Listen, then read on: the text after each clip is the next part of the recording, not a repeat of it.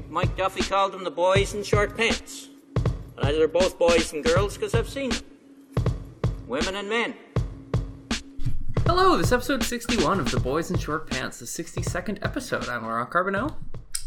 All meets in Rainville. And uh, we had a busy week of news this week with uh, the fall economic statement, a lot of, uh, of sort of hot footed antics at both the Ontario provincial and federal stages. Um, so let's launch right into it. Uh, on Tuesday, I believe, is that correct? Bill Morneau tabled uh, the fall economic statement, uh, which announced $14 billion roughly of, of spending. I think it was Wednesday. Wednesday, that actually sounds more correct. Yes, it was Wednesday. Carry on. Uh, what is there that is interesting in the fall economic statement? So, okay. The biggest thing going into the fall economic statement was the government was positioning it around this idea of competitiveness. Right. And that's, Um, I think, partially a reaction to the large tax cut in the U.S. earlier this year for corporations that dropped their effective tax rate considerably. Nearly exclusively a reaction. Yeah, Um, the government was hearing a lot of um, you know, discussion from business leaders, a lot of asking from business leaders. yes, to sort of hoping to keep investment and business in Canada, yeah, but there's always the worry about labor mobility and pushing jobs and businesses into a lower yeah. tax Do you mean capital mobility? Sorry, the yes, opposite of that. labor, yes. um, into into the United States, and so finance and Bill Morneau have been mulling what to do. Yeah, because I think there is a, and this, yeah, I don't base this off anything in, in particular that I've heard, but I, I get the sense that because these tax changes in the U.S. were done in such a like partisan and rammed through fashion, that they are unlikely to survive united democratic control of of the American government, which I think most people anticipate, you know, being not unlikely in the next like four or five years. Sure. So there's a sense that if they jump into doing exactly what the Americans have done, it's just going to be cutting a lot of revenue out, despite a more than likely readjustment in sort of the next half decade in the US, which I, I think I, I sympathize with that. I think that's reasonably good analysis. So I think they've found a lot of ways that are a lot less sticky than a big tax cut to do this. Well, I mean, the primary way they did this um, was through accelerated capital uh, capital cost allowances, Right. Which basically make it so that businesses, particularly manufacturers and clean tech, can write off the uh, purchase of equipment Yeah. quicker, and so it encourages them to invest in machinery it is and really- equipment yeah. for efficiency purposes for development of their company. they they picked they really chose for productivity i guess like and really what is purely going to be like capital spending in the true sense rather than capital spending as like share buybacks or something So that was one of the biggest spends in it. Um, the other piece to that, which has had less discussion, is the regulatory package, um, where the government has sort of recommitted itself to regulatory harmonization, regulatory simplification, things along those lines. I think, I mean, the government has been doing regulatory uh, simplification for a while under, are we at a one for one rule or a two for one? I can't remember. i think we are currently at a two for one I think we're at a one for one. Um, uh, we were two for one with harper weren't we Yeah. yeah, yeah. I- I oh yeah sorry i got the ratio the other way around yes I, yes so yes. what what that means is for every uh, burdensome regulation introduced by the government, they're supposed to review their books and find another regulation that can be trimmed. Yeah. And like generally, people in government and elsewhere think that this is really good. Um, a lot of regulation piles up over the years. Um, what the correct ratio, who knows? Yeah. Uh, Trump had discussed trying to do, I think, a, a four to one or a three to one at some point.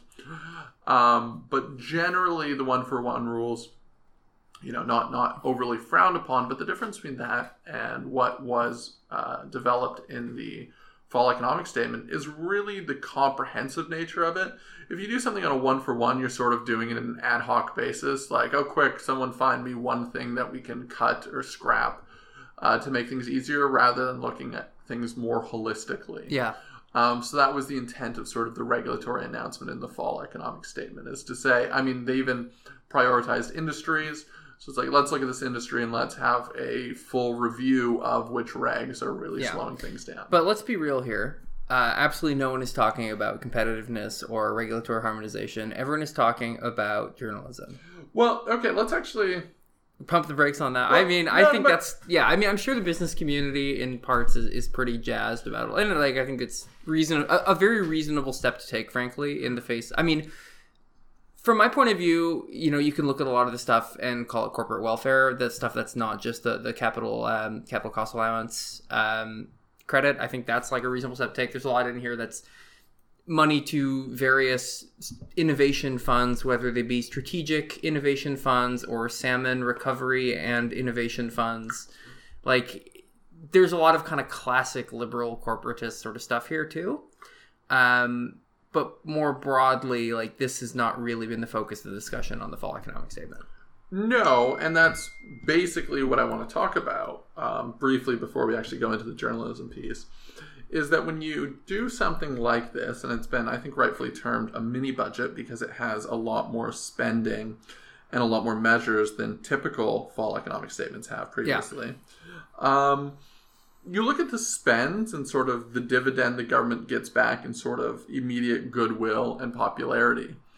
Um, and for all of the spends, like you have uh, $800 million for SIF, which is the Strategic Innovation Fund, which is a huge amount. It is a big, big, big chunk of change. Let's round it up. Let's call it a billion dollars. Yeah. And no one has no one has talked about that. Yeah. That's not you know move the needle on anything.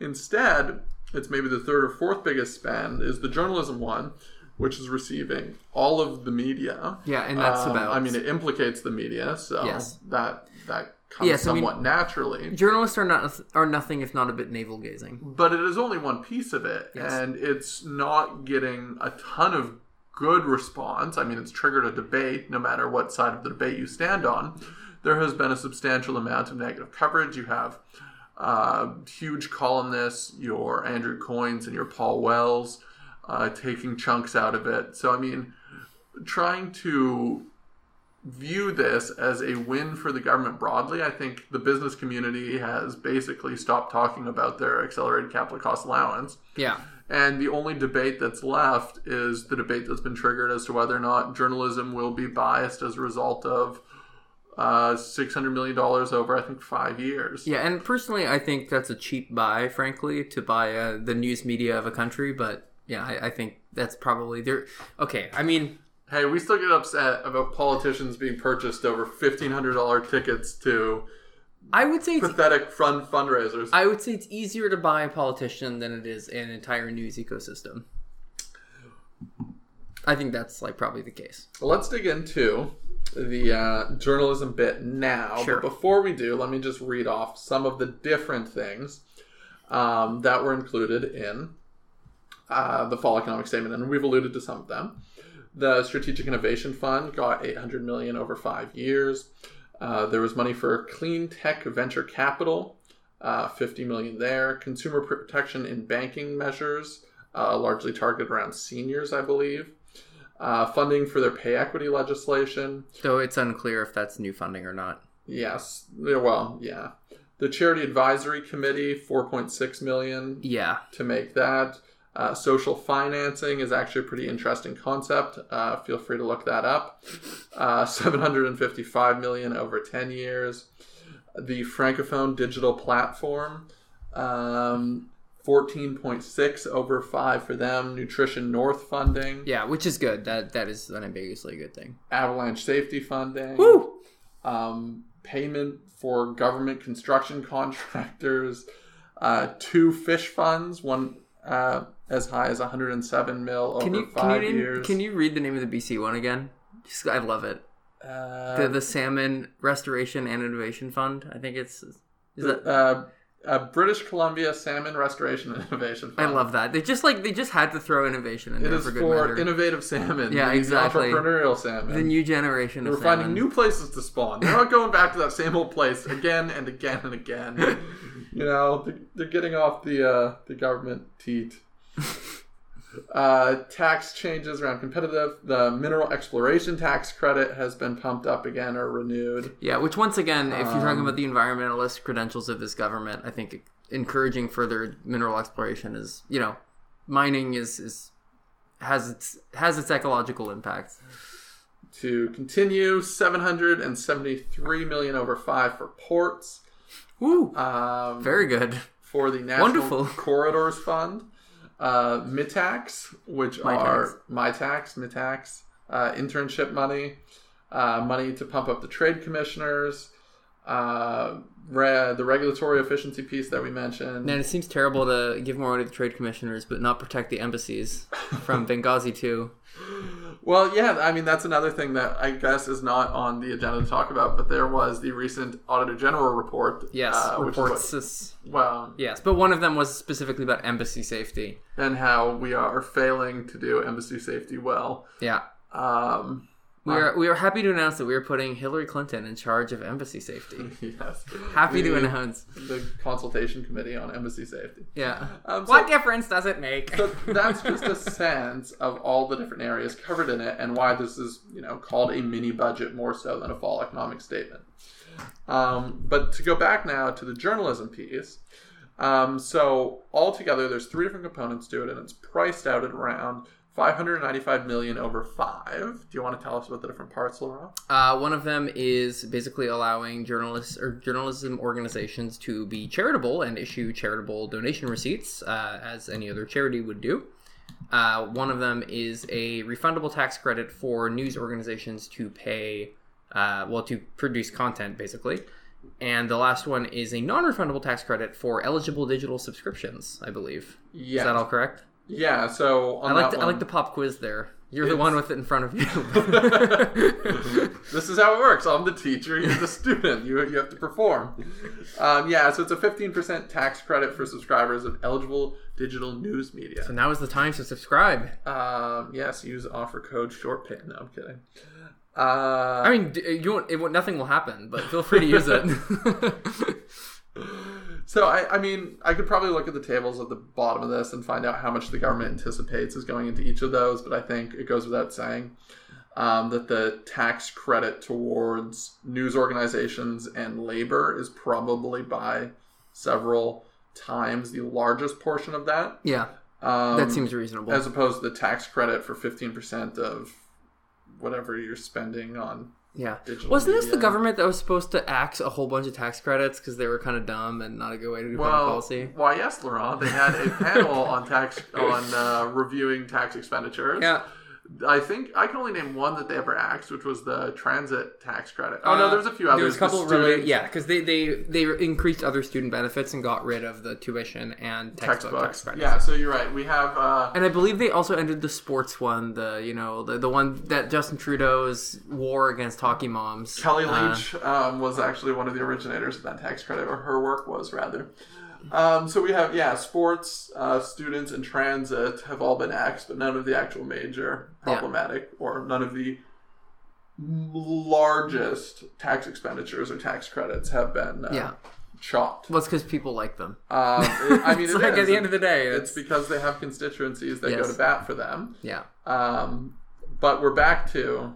I mean, we're gonna have one for your Logic subscription or your National Post subscription. Wow, really going niche there. I don't With apologies to a friend of the show, Sean Craig. give give them a little bump. They do good work. They do good. They do excellent work, actually. I think you can do far worse in terms of digital subscriptions. Okay, so let, let's come back to the broader debate on what 595 million means for Canadian media. Period. Yeah.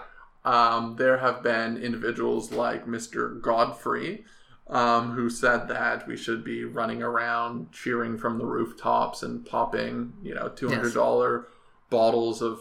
I was gonna say Perrier, but that's not what I want. No, that if you're paying two hundred dollars for a bottle of Perrier, you're getting ripped off. No, Dom Perignon is what I was thinking. Yeah, that you were. That's a very Etienne Al- mistake to make. two hundred dollars is probably not getting you very good Dom Perignon. Um, but that's sort of the the Godfrey um, response to it. I'm sure Canadaland will have their uh, take on it coming out shortly. Yes. Um, the responses really range. Where do you land? I am kind okay. Here's my weird take on this is that I think journalism broadly is a public good and it's important. I would agree with that. I think that we have a public broadcaster whose job it is to report the news. I think it broadly does a good job. I think it has adventures in other parts of the sort of digital entertainment and media entertainment ecosystem that are comedy. that are less successful. I think a refocus on core mandate with an increase in core funding would be a reasonable approach to this. I don't I actually think a charity conversion is perhaps the worst way to do this I can think of, frankly. Because when you're talking about charities, you're talking about offloading public policy from the realm of democratic policy to the realm of what do rich people feel like supporting that day. And this is why I don't think charity is a model for social services, and it certainly shouldn't be a model for the public, you know, font of information either. So on on that point specifically, there are. I mean, this model already exists in the United States. Yeah, can I can I add one other thing too? charitable news media Yes. orgs like ProPublica. I was about to say ProPublica does actually excellent work and is perhaps the exception to this I can think of. But once again, though, when you're a news organization that runs on on a charitable basis, you probably face a lot of pressure not to report critically on the people who fund you. And if that's big foundations, you you're not going to want to report on investments they've made in other areas or the investments that their major donors have made in other areas. It just opens up a whole lot of issues on how you sort of do your job. But don't those issues exist essentially with every news organization? I, mean, think every. with the exception of publicly funded ones, yes. well, okay, then Because I was? I was going I was going to, why is publicly funded the exception, right? Because that that's the entire basis of this argument. yes. Is saying that is the CBC as investigative of the federal government will uh, news organizations receiving their uh, lifeblood now from the federal government in terms of this tax Yes. credit Okay. be unbiased in their coverage in any way that is different than the concerns you're expressing Yeah, sure. as to whether or not the Chronicle Herald is examining the Irvings with enough Well, and actually, this is that. That's a great example to bring up because if you look at their their neighbor Brunswick News, right, when Irving had a major refinery explosion in St. John, New Brunswick, you had the pay the front page of the Irving owned. Uh, I think it. I don't remember the name of the St. John newspaper. It might be the Telegram as well. I think it is the Telegram. uh, was Thanksgiving Miracle. Because Telegraph. Telegraph, thank you. Uh, yeah, it was like that's ridiculous, right? No genuine like news organization that actually has any kind of like real independence would report on something at the biggest employer in the province having a catastrophic and life-threatening explosion at like it's just like completely ridiculous so okay so, circle well, back wait, around Wait, wait, wait, wait. Go ahead. You, you can't, you can't leave that point without without this plug. Um, so Jacques Poitras has a book called Irving versus Irving, where he actually tackles the history largely of uh, the Irving-owned newspapers in the Yes, province. and he is actually a CBC journalist in New Brunswick and has done written fantastic books about New Brunswick's political history. Well, yes, as well as being a, a this- very good journalist. This there. is one of them, and he goes into significant depth at the newspapers over various iterations, different editors, yeah, um, as to how much influence the Irvings had, and sort of their narrative the entire time is we never really told them what to do. There were a few exceptional examples, um, but in them not telling, were journalists there too cautious? Were they influenced? And Yeah. you know, Well, see, this is this is the point I was going to make centrally, which is that journalists at themselves, like the people who report the news, are sort of because they got into the job, people who are curious and want to to know more and learn things. Like they they have they're dogged and like generally speaking, as a sort of like mark of their their profession, like want to get to the bottom of things. Uh, the the issue comes with the, the ownership and the editorial influence of the ownership, right? And I think that's where you run into problems, not with the journalists themselves. And I think, like when people talk about the CBC, I think the CBC, as far as I know, generally speaking, does not have a culture of like the government stepping in and telling the editors how to run things. I think they, they've made a lot of mistakes. I think just recently there was this issue with a crit- like a very critical um, radio piece about either Google or Facebook that was then sort of yeah Facebook thank you that was then like not sort of like run on the website and it, that was that was very bad. But I think once again though. Uh, it's not a perfect news organization. It's a human organization, but at the end of the day, it's much more publicly accountable than something that belongs to a hedge fund like Postmedia does, right? Like Postmedia also, this is the political economy aspect of this. Is this is a huge transfer of wealth to American bondholders, Let me- basically. let me Like- disagree heartily with you on that point. Okay, go ahead. You said it's much more accountable. Yeah. Is CBC more accountable? I would say no. I would say it's in fact less accountable. Um, because with a private media org, you are accountable to your readers because they are paying for subscriptions or visiting the website Or advertisers. And I mean, this has. Uh, Well, no, but this- the question this, is this who- creates weird incentives like clickbait and things along those But lines. to whom are you accountable, right? It's not readers generally because people don't make a lot of money on subscriptions anymore. It's advertisers. Well, that's a, I mean, disagree with Depends depends what part of the media market. Sure. what part of the media market, but increasingly we're seeing, and this is one of the examples, the logic again. Yeah. Organizations that are entirely rely or entirely based around a subscription model, um, with a like solid, solid paywall, Yeah. and high subscription prices, and they are accountable to Yeah. their readers No, and that's- because losing yes. subscriptions there Yeah. is losing a substantial amount of money. and I agree with that, but I think that's a relatively small portion of like and that's a very also that works for like and that's always been the model for like trade publications.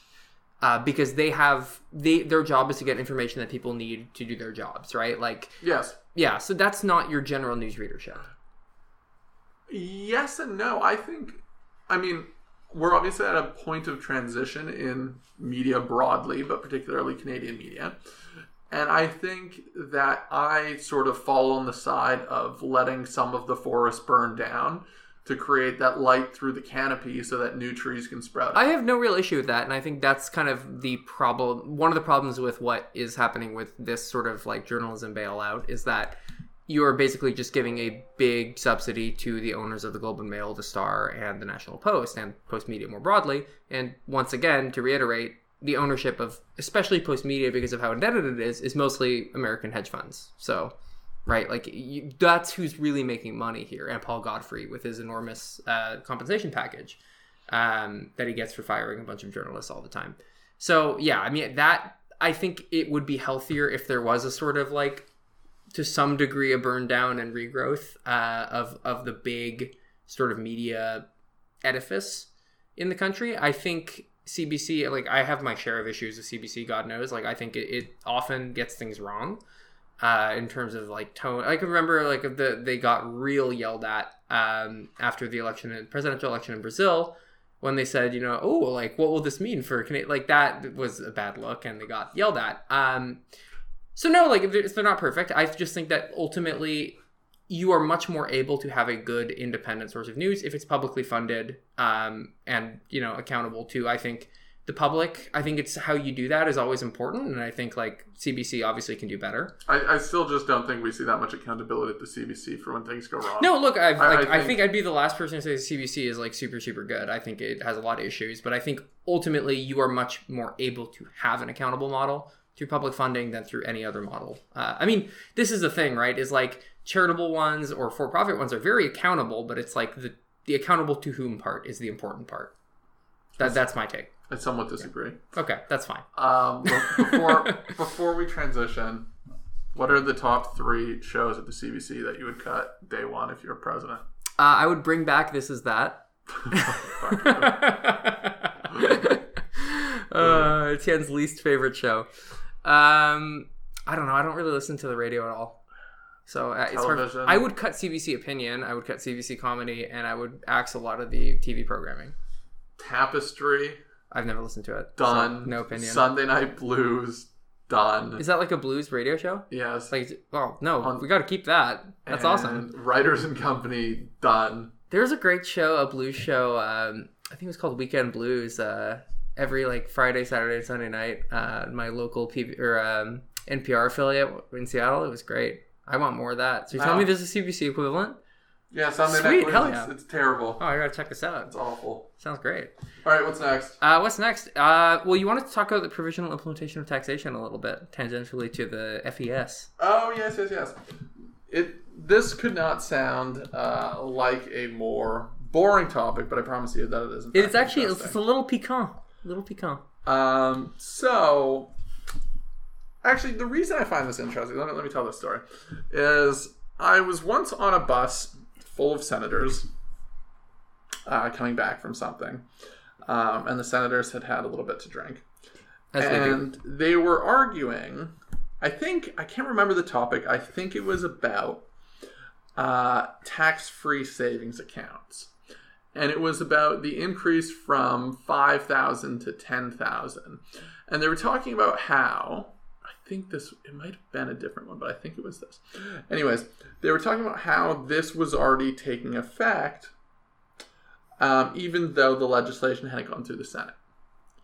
Um, and what this relates back to is a sort of unique characteristic of our system, which allows for the provisional, Provisional implementation of taxation. taxation. and so basically, when you have a bill like the, or the, the bill that accompanied the fall economic statement, I, I don't know the number offhand, um, but you have a ways, a notice of ways and means motion. And the that basically happens on day one. And with the tabling of that notice of ways and means motion the tax measures that you have proposed basically take effect. Um, apparently it's quote unquote voluntary. And the rationale for this is you know once upon a time taxes were largely excise or in other forms and say you were wanting to introduce an excise tax on hay um, waiting for the bill to be tabled and passed through the legislature would create all sorts of runs on hay if you were increasing it by 20% or whatever. That makes a lot of sense. Yes, Um, so you basically have to catch people with their pants down. with their pants down. By and grabbing four piece of hay, for instance, to, to wipe their bums. the price of which will go up. So by surprise. And so our tax like typically like when when you're taught this in uh, social studies or whatever the humanities um, when whatever the courses are that whatever class isn't oil drilling these days, and they're teaching kids. no, no, no, whatever the course are called, history or whatever.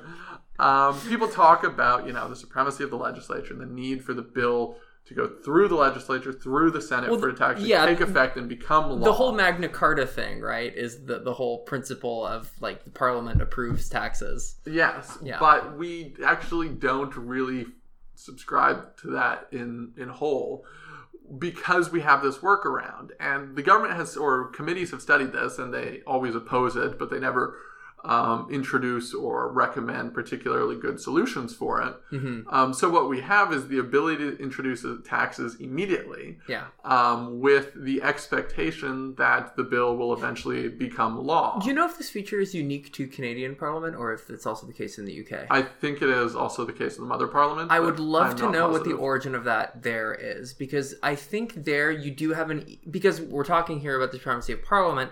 I think there if you say if a money bill originates in parliament, you can just sort of start collecting it on the executive side and that like the crown would not have been involved in that in the sort of direct sense, right? Like it's not like the governor general says we have a new tax and here it is, start collecting. It's parliament saying we should have this new tax Yeah. and then they start collecting and like I can see that kind of making more sense from a historical perspective.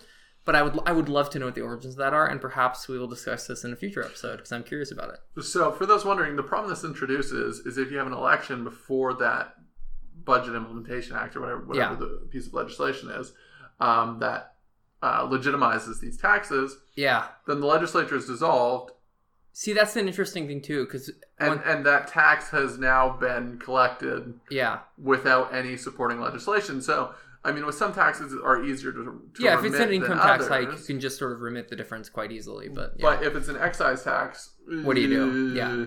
you could sort of do a GST style thing where you sort of like estimate what it would have cost Sprinkle people. it back. yeah, exactly.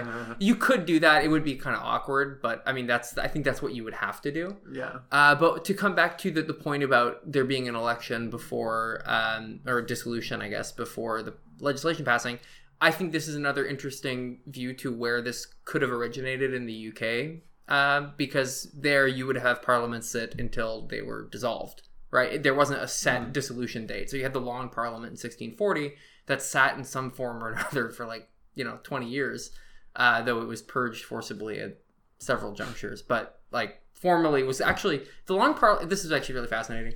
The long parliament uh, started sitting in 1640 and uh, went through the entire series of English civil wars. Uh, Charles I was beheaded. Uh, parliament was purged by by Thomas Pride and, and Oliver Cromwell, and then in 1660, on the restoration of King Charles II. uh, they actually recalled the Long Parliament to sort of uh, participate in the sort of coronation and uh, accession of the new monarch because it was still the sitting Parliament last called by Charles I. So fascinating historical out there. We, we should do a D&D game centered around the Long Parliament. That would actually be really cool. I'm open to that. Uh, yeah, no, there's uh, that would be sweet. Uh, anyway, sorry. So that's a, I just think a really, really cool piece of history. So PBO is the other thing we want to talk about. Uh, I, I mean, you can lead on this one. The Office of the Parliamentary Budget Officer, uh, as we discussed uh, previously, and I think has actually had an interview with uh, someone from the, or from about Yeah. the Parliamentary Budget Yes. Office, uh, or the Office of the Parliamentary Budget Officer, rather, Very early um, on. with someone from uh, University of Ottawa that you can listen to. It's on our first ten episodes or so. Um, but yes, so they were in last year's Budget Implementation Act were given the mandate or and and the duty to consult with political parties and do costing of platform items.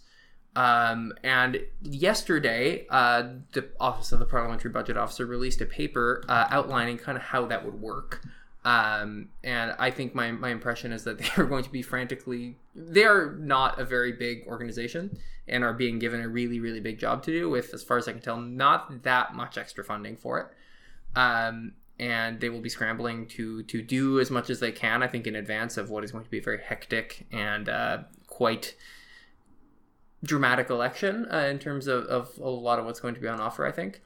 Uh, okay, so when the Liberals introduced this legislation, I think it was, I mean, there were certain members in the policymaking community who were highly skeptical of it, and there were various pieces written about sort of the the challenge that this made for uh, for PBO, be it the politicization of PBO or simple logistical things.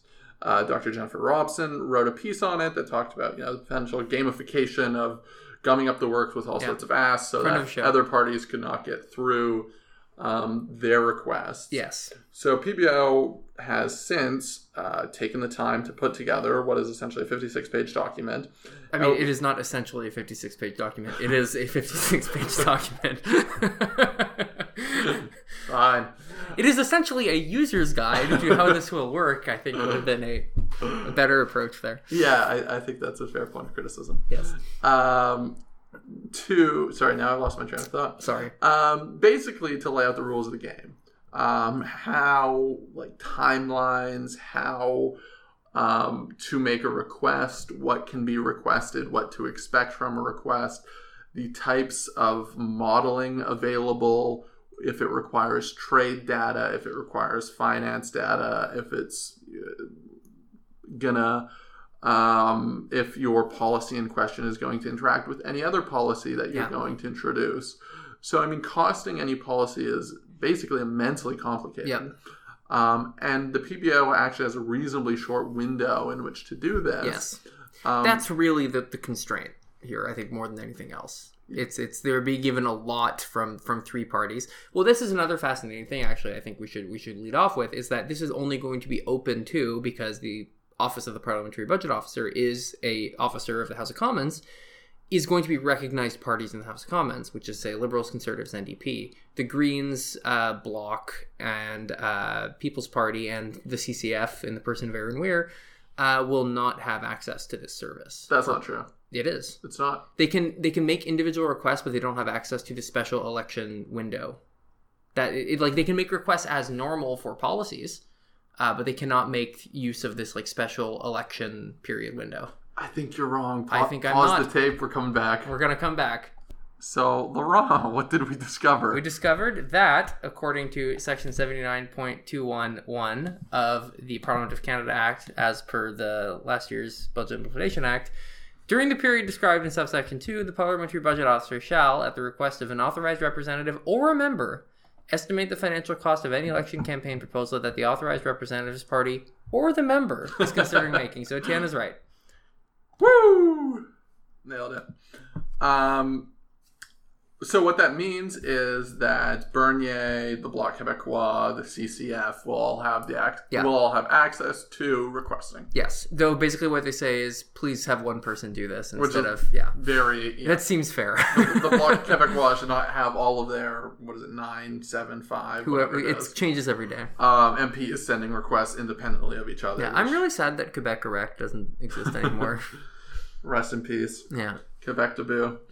Um, so shit, where were we on the broader conversation now? Uh, sort of like what this means, why people are angry about it now, what why people aren't angry about it now. I mean, I just think that like this is a huge stress on a kind of understaffed and underfinanced office. Um, I think a lot of the worries that we had earlier on about sort of like the vexatious or like dickish requests to sort of like look at other people's policy platforms, I think is is mitigated somewhat by the, the approach they're taking to this. Yes, I mean they include a line. That was my first question um, when I read through the document. Was what prevents parties from um, trying to cost parts of Yeah, sort of parties' hostile- yeah.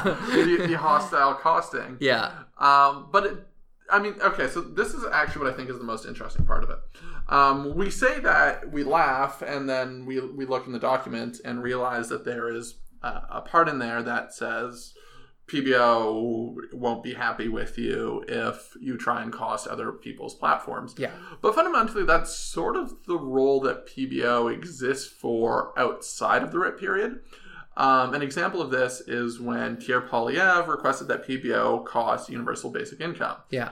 This was not because Pierre Poilievre has a great fondness for universal basic income. It was largely to be able to have facts and figures to point to to say this is um, Yeah. To to own the libs, yeah, really, an, an it? Yeah. expensive and a costly proposal, Yeah. and we should uh, we should have a fair, uh, I mean, a number to work with when when we're talking about this sort of thing. Yeah. Um, so I mean, outside of the RIP period, it seems as if MPs are in fact encouraged to use it to cost other people's platforms or just policies that come to Yeah. their mind. Yeah. I mean, this in general was a policy that was, I think, implemented because parties themselves do not have the kind of financing they need to do intensive, incredible policy work over a any time horizon, but really especially a tight one. So fundamentally, this is my problem with the entire thing. Is it's not that parties don't have the budgets to do policy work; is that they don't have the incentives to do policy work. Right? I don't think had the budgets either. The parties run million dollar budget, uh, 20 Yeah, 30 but, like, million dollars. Yeah. They do have, but I mean, the, the difference here is it's not that the parties don't have. Well, maybe you're talking about the NDP. That's that's a very different case because then they genuinely do not have the money. But if the Conservatives and the Liberals were inclined towards um, using money towards policy development, they certainly could. But the answer is they're not because they don't need to be.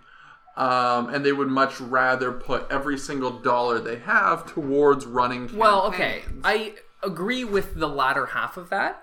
I think everyone would benefit if parties did have access to a sort of like stable long term source of funding that they could do kind of intensive policy development and research that is currently done by a handful of fairly understaffed and underfinanced think tanks in Canada that are aligned broadly with parties' ideological objectives, but more or less with the parties themselves, depending on the organization. Um, I think I've mentioned this before, but Germany has a weird model where you basically, every party over a certain threshold gets a foundation that they get to have that gets a certain Doesn't the UK do this as well? uh, not quite the same way, but similar. Uh, I just know how the German system works because I was exposed to it when I went to Germany this summer uh, on a trip um, that was organized by one of these party organizations, actually. Um, so they they basically get a certain amount of funding based on like an average of the party's electoral performance of the last five elections or something like that. Um, which is you know it's basically predictable. Like even if it if it fluctuates a bit over time it's it's more or less predictable. So and those do a lot of work in terms of doing a lot of research uh, both at the sort of direct like you know people you know making uh, doing research reports and also just kind of having ongoing policy research into different areas of the world and comparative analyses and that kind of stuff. It's pretty comprehensive. We just do not have anything like that. Like not anywhere close. And like I think there is an aversion here to financing basically poli- people really think that politics should be done with as little money as possible in this country. And I think with looking at the model of the US where you have possibly an over-financed political system, there is, I think, a reasonable apprehension. But if you look at the sort of continental European systems or even the UK system, there's a much sort of saner approach that like people get that like having a team of people ready to run the country at the drop of a hat kind of like costs money. Um, so people need money to, to do this and be ready to do it. So I, I think personally, if especially I think we we were saying that there, there's been a bit of negative reception to this because they're concerned that because people are the, the PBO is going to have to go to you know departments to get data that it's going to somehow favor the incumbents. It's like it, there's no other way to do this. But like if we like you can't avoid the central problem of if you're going to work off government data, you need to interact with the government in some capacity. And I think if we if you want to stop work, if you want to take the worry out of this and say, okay, PBO, we're not going to force you to do what is essentially it's it's partisan work done in a nonpartisan way, right? Like it's it's, Sure. it's development, but like just let parties do it through sort of like arm's length but still party controlled organizations that actually have the mandate and funding to do this job properly over the long term. Like it just makes more sense. I I actually quite agree with that. Um, I would use it a little bit more as a hammer for the progressive types who want to fund political parties through things like the per vote subsidy. Yeah. um, but without any thought towards the actual creation of policy development. Yeah. Um, Well, institutions in Canada. Can- can I make if an- we just put more, wait, wait, no. Go ahead, You, go you ahead. Do, no, you do not. if we just put more money in the hands of uh, in the hands of parties through things like the per vote subsidy, which is what progressive parties in Canada seem to want to do. Yeah. Um, whenever they get in power, they talk about bringing back the per vote subsidy because it benefits them in various ways. But the answer is always so, or the reasoning for this is always so that they can campaign on more public money rather than actually develop more comprehensive policy. There's not a recognition by parties of anywhere, provincial, Yeah. federally, that there's a you know an absent. I mean, I guess the liberals recognize it to an extent with this PBO proposal. It's perhaps just not the best approach Yeah. um, but that there needs to be a greater capacity for parties to develop more policy. Yeah. Um, otherwise, No, because they're yeah, just, just going to run on the yeah. same basic tax breaks, this, this, and this, because they don't have the depth on their benches to actually come up with substantively well, new yeah, ideas. and this is why these organizations are sort of like funded independently through the legislature, basically. Yeah. By a sort of like formula basis that everyone can see, right? It's sort of like you know how much funding they're going to get. Um, and I think further to this, right, is another issue that's come up recently, pursuant to, to doing politics on the cheap. Is there's been so much discussion, and you saw probably the CSE report that came out about you know vulnerabilities in Canada's democracy to, to sort of cyber interference from Sure. foreign actors and even you know non-foreign actors. It, it's parties are the weak point, right? And people are like, oh well, you know, parties should spend more on cybersecurity. I'm like, no, people, parties are not going to spend more on cybersecurity if they have to like compromise campaign funding, as you say. Like, it's you just like people need to recognize that like running national organizations that have to do the job of preparing to be in government, like just it has a price tag, and like we are not willing to pay that or even reckon with the question in a realistic way in this country. So I would agree with all of that. Um, I would just add that when parties are doing that internal calculation of saying um, we could upgrade our computer systems, that's going to cost a million dollars. Yeah, or we could fund you know credible campaigns in like 35 ridings. Like, Or, it's, but where where this trade off actually becomes really interesting is I think that's sort of the first step thought. Second step thought is if you do have documents hacked from your political party during the federal election campaign, how much are you spending during that campaign? I, I don't know if that like 120, party- mil, 120 million something like that. Well, no, each Oh, each okay. uh, per party. Let's let's sort of a rule of thumb here. I'll use about a million dollars a day, right? Yeah. If you have hacked documents coming out of your party that puts you off message for two three days, Yeah, because because you didn't have two factor authentication, because because because because yeah. then that cost is now millions of dollars in terms of messaging that is just thrown in the trash. Yeah. Um, so I think that is where parties need to consider when it comes to investing, particularly Yeah. in cyber infrastructure, is how much it costs them if this goes poorly. Yeah.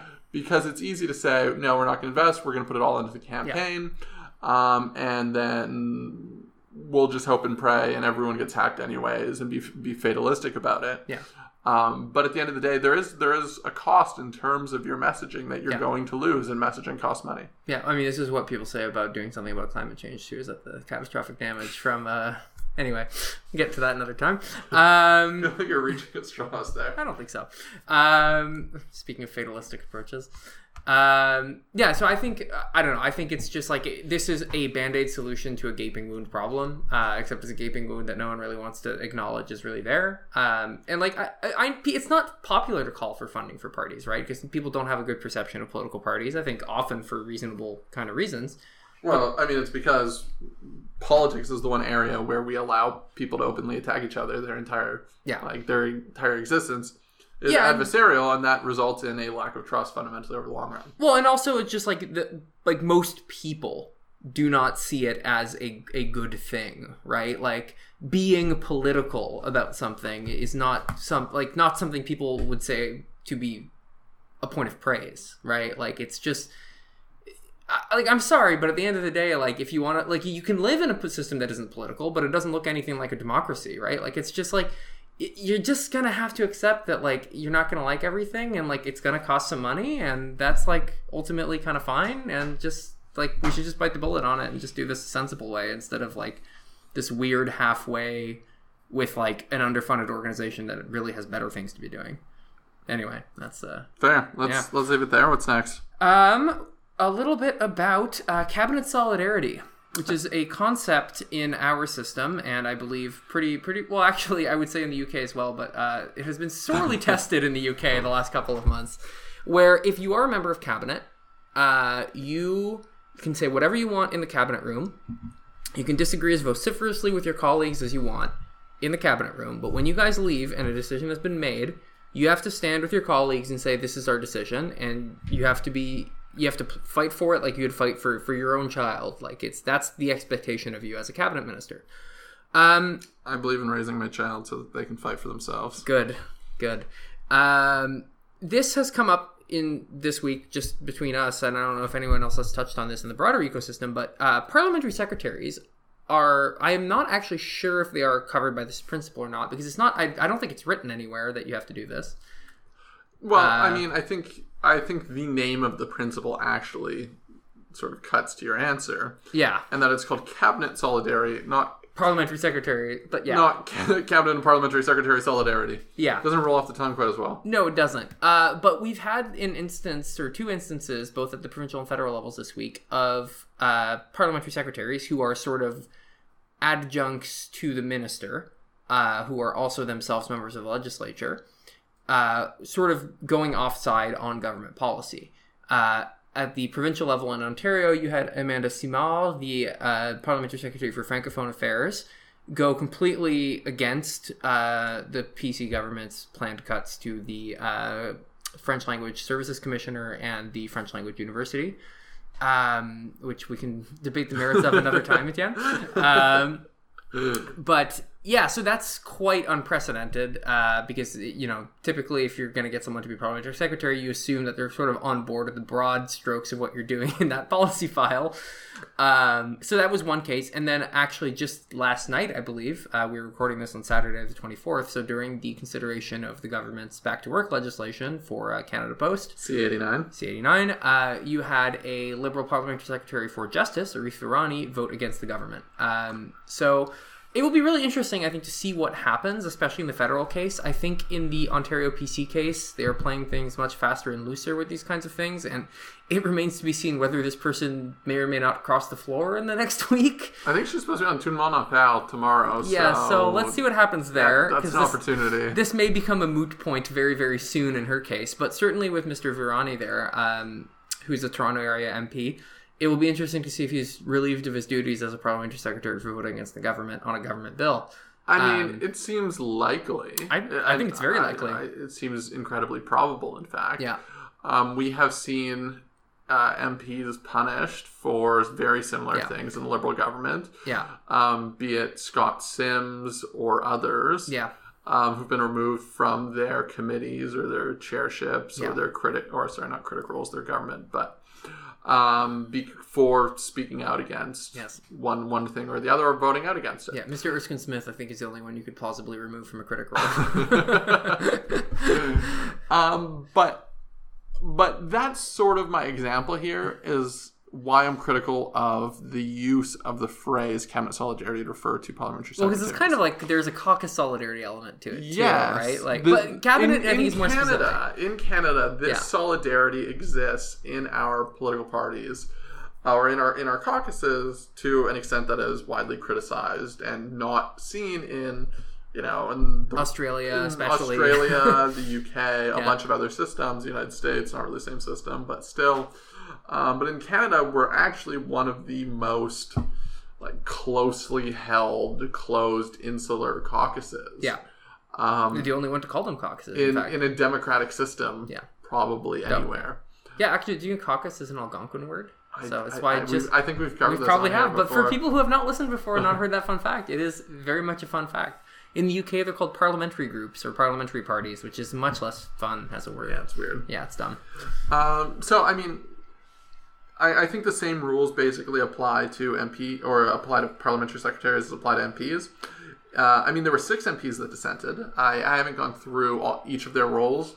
Um, when it's in numbers like that, it'll be harder for the government to punish them. Yeah. Um, but I think if I were in the government's shoes, um, punishing the parliamentary secretary of the six Yeah. would perhaps be the, the way to, to send send the message. Yeah. So while there may not be a stated principle of, of parliamentary secretary solidarity, there may in practice actually be There- one. there is a well understood, and the bar is certainly higher with parliamentary secretaries Though- than with backbench MPs. Though I do wonder what would happen if he had not voted against it, but merely been publicly critical. That would be an interesting test case, and I suppose uh, we will we will wait until such an instance well, arises. well, I can give you an example of this. Uh, Wayne Easter was quite publicly critical as the chair of finance committee of the small business tax cuts that the Liberals, yes, but that was or not a, not small, yeah, not small business tax cuts, but rather small business um, tax changes. Oh yes, the uh, Um, sort of uh, anti uh, anti sprinkling. It's Yeah, all, all of those measures. Yeah. um, that the government introduced. I guess that's a year and a half. summer summer of 2017. yeah, about a year and a half ago. Um, and he maintained as chair of the committee. Uh, I mean, the government eventually backed down, and people like Wayne Long and Wayne Easter were held the Wayne, up the as, Atlantic Waynes. Uh, Wayne Squared were held up as the champions Yes. on the government side of fighting back against those, and to my knowledge, they weren't punished. Yes. So Okay, well, there- well there yeah, they're some- not some parliamentary examples. secretaries though. no, but I'm saying when you compare that to the Scott Yeah. Simms of the world who voted against versus speaking against, who was on a committee and he was removed for voting against or for voting in support of a motion, I think is what it Yeah, was. well, I mean that's the th- yeah. It, there's always the problem of of uh, like there's the whip, right? And like if you vote against your party on a whip vote, things are going to happen. But it's just like I think the explicit like will he be removed uh, from his post as parliament secretary, and would he have been just for speaking out against it? I think is an interesting question um, that we remains to be seen, I suppose. Uh, that will probably do it for us today. I think. you don't want to do well. Okay, I think we we would be remiss if we did not note. You, you mentioned in passing, but C89, which is uh, a fairly unique piece of legislation going through the Parliament. Well, sadly, not very unique, uh, unfortunately. It's reasonably unique. Once every four years. that you have to do. Well, I mean, back to work legislation is. Uh, Yeah, it's, it's pretty rare, and I mean it's not unique in terms of Yeah, last back seen, to work, but last is, seen from a Liberal Party like what six months ago. That's uh, yeah, it's once in a blue moon. it, it is rare in terms of uh, how it's processed through Parliament. yes, that's true. It is procedurally interesting because, of course, Liberal parties will always attack organized labor given the chance. So remember that, folks. So I, I would just note, and for anyone questioning how this is going through Parliament right now, um, there were, I mean, so there's a government motion, uh, government motion number 25 to push through C89. Um, basically, in one day, Friday, there were votes on Fridays. There was evening debate on Friday, which is basically never happens. Yeah, Uh, and you had the NDP sort of Yeah. quasi storm out post vote. yeah, Um, you had these uh, M- uh, liberal MPs dissenting. It certainly uh, would have ruined a lot of MPs' constituency plans for the weekend. And now it's over into the Senate. And while the Senate is impossible to follow because they're audio only and no one understands how Senate procedure works, the um, scroll. it'll be it'll be it'll be interesting to see how the legislation progresses through the Senate because this is typically the type of legislation that you require a minority or sorry a majority, and you push it through hard and fast. Yeah, Um, but with the ISG in the Senate, it'll be interesting to see how well they are whipped by Harder and company. Um, as of recording, I believe they're in sort of the quasi committee stage, so it still seems to be going through. Um, but getting uh, independent senators to vote on something at second reading is a lot easier than to get it um, through committee Yeah. SAS amendment or through third reading. Can I just can I give my pet peeve about back to work legislation from from this government? No. And that's I'm gonna, all, I'm gonna, folks. I'm gonna do it anyway. I'm gonna do it anyway. It, it, this is like the party that like drapes itself in in the flag and the charter at every possible opportunity, and like collective bargaining is a charter right, and like this has been established many many times, and this is the one charter right. They have absolutely no problem asserting parliamentary sovereignty because it might interrupt The- parcel delivery. the Department of Justice has issued a, a charter statement on it that would beg to differ with your uh, Have they actually? with your assessment. Yeah, that is fascinating. Sen- would- senators were talking about it because I mean there have been previous issues with back to work legislation. Uh, and their charter compliance, uh, I believe, it was the Ontario Superior Court once ruled um, one of the attempts at back to work legislation unconstitutional, but it was in relation to very specific provisions of it. And the Liberals, through this legislation, are basically saying we've learned um, from the wrongs of the past. I think some of those were conservative as well. Um, and this is charter compliant Uh, back it's, to work legislation. progressive, per, comprehensive, and progressive uh, back to work legislation. and, and it has to do with sort of what they bind individuals to, whether they're binding them to. Yeah. Well, okay, yeah. So this is the thing, right? Is like the idea is, oh, we're just you know forcing them back to the table, and it's like just they're going to negotiate. But it's like, and they were saying they were hoping even before they tabled the back to work legislation, after announcing that they would be in fact tabling it, that oh, we hope they'll go back to the table. If you're the bosses and you know that the government is bailing you out in 48 hours, and they're saying, well, you, you should go back to the table, you know. You're not gonna go back to the goddamn table. Like you have no incentive to do so. You're about to win if you just don't talk for 48 hours. It's ridiculous. Anyway, I absolutely, absolutely, absolutely despise when liberals do this because they manage to be smug about it in like the most irritating way, right at the same time as they're like doing exactly what they say they wouldn't every single time, and every single time organized labor always turns out for the liberals anyway. And you have Jerry Dias that I'm sure is going to endorse the liberals, um, so that'll be fun and an edifying spectacle, I'm sure. Uh, and yet they just keep pulling the football out every goddamn time at every level of government. It's awesome. Keep falling for it, guys. You look real smart every time. Anyway, that will do it for us today. You want to talk about door to door delivery? We can talk about that. Yeah, I know you love your you love seniors breaking their hips at the end. um, our beer this week was also from Collective Arts, as is kind of becoming a staple. It was their raspberry sour. Uh, it was delicious. I really liked it. Um, not as sort of like the, not as much of the kind of like uh, vaguely hoppy kettle sour taste as a, a lot of their kind of like the the Prophets and Nomads. I think has that real like uh, asperity to it. This did not have that. It was very juicy, but a bit sour, but more in like a berry way. Prophets and Nomads isn't a kettle sour. It's I know it's, it's a gose. I, I'm aware of that. I'm just saying that it has a lot of their their sort of like more kettle sours have that asperity that is similar. Yes, I will accept your. I would say yeah. It's a lot of their sours are more similar to that gose than they were to this sour. Sure. I would say. I actually have the Harvest Saison one in my fridge. Is that the pumpkin try. Yeah, spice it's a, one? It's a pumpkin, pumpkiny, pumpkin spice latte beer. Yeah, I had Sounds it. latte. I had it without knowing that it, it was pumpkin spice. I just thought it was like a harvest sour saison. So that sounds good.